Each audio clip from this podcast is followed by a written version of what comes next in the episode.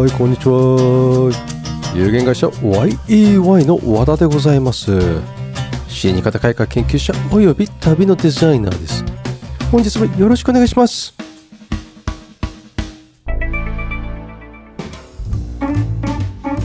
はいこんにちは。7月5日。ちょっと最近ねほんとポッドキャスト作ってない。って申し訳ないと思いながらねやることいっぱいありすぎちゃってね。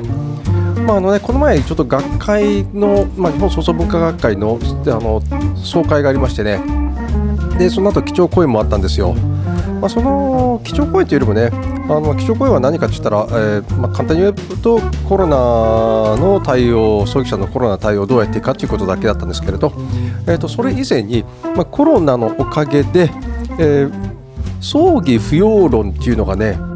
まあ、不要論って言っちゃおかしいな、葬儀をしなくていいという、えー、風習になりつつあるんですよ。でね、そこをね、ちょっと我々もね、ちょっと気になっていてね、学会全体的でね、この前の、えー、定例理事会もあったんですけれどね、で、まあ、久しぶりにね、やっぱり Zoom だからね、あのー、みんな地方からも入りやすいんですよ。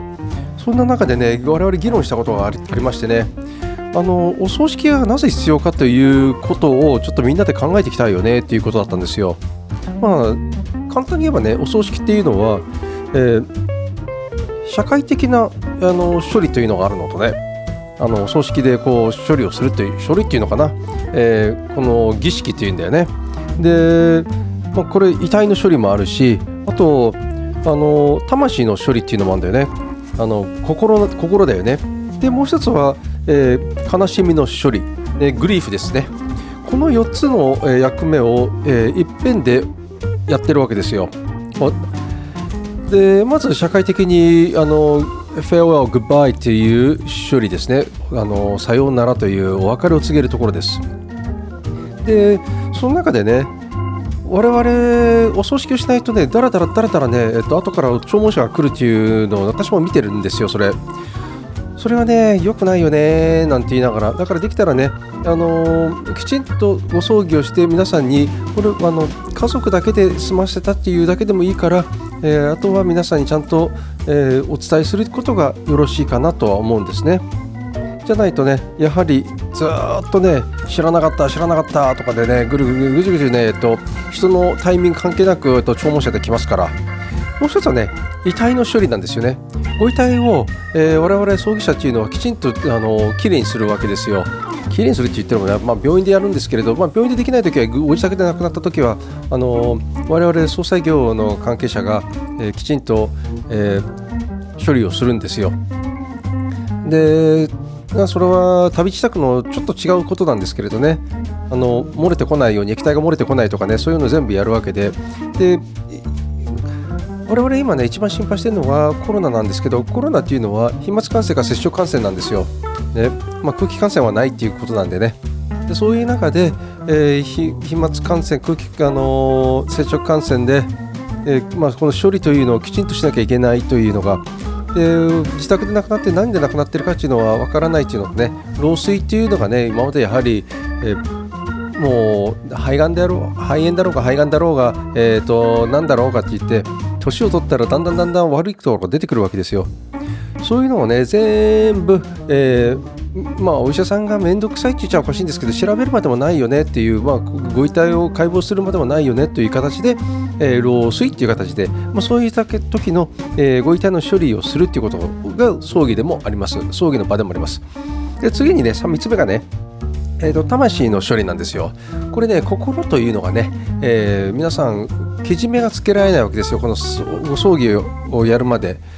私なんかもね、葬儀以外にね、結婚式もそうだったんですけどね、結婚式を挙げたことによって、あ結婚したんだなっていう自分で自覚が取れるわけですよね。あこれから家族なんだなっていうのが。でだらだらだらだらけじめ、えーと、やってしまうとけじめがなくなってしまうという先ほどの、えーと社会的な処理というのもあって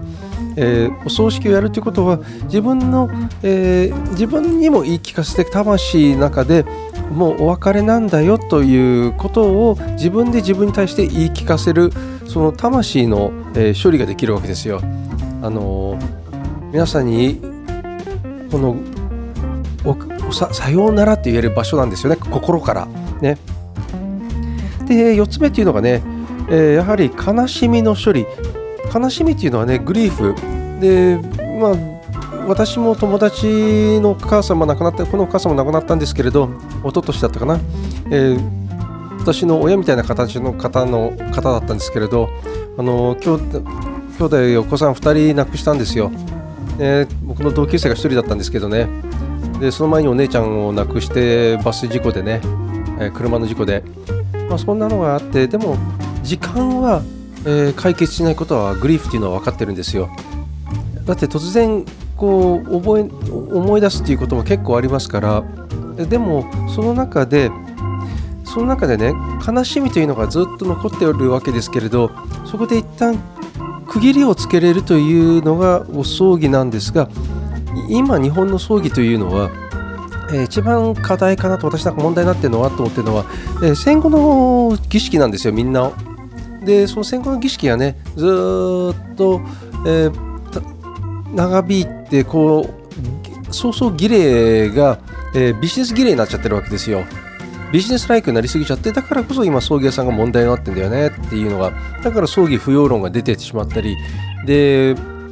あまりにも商業的になって心はどこなのっていうそんなのが出てきちゃってるのかなって思っているのが今の葬儀なんですよだからといってえ葬儀不要論というかねこのコロナのおかげで葬儀をやらなくていいというのではないというふうには我々は感じているわけですよ。それはね自分に対するけじめというのもあるからだからこそ葬儀というのはきちんと皆さんに営んでほしいというわけなんですよ。で葬儀というのはねやはりみんなどこかで何かしなきゃいけないというふうに思ってらっしゃるわけですよ。で日本だけなんですよねこうやって遺骨をきちんと,、えーと、収骨するというのはねあんまり海外ではしなくて収骨には物があのウェイト置いてないわけですよ。まあ、そんなのがね日本のあの早々儀礼だよねというのがああるわけですね。まあ、そんなところでございます。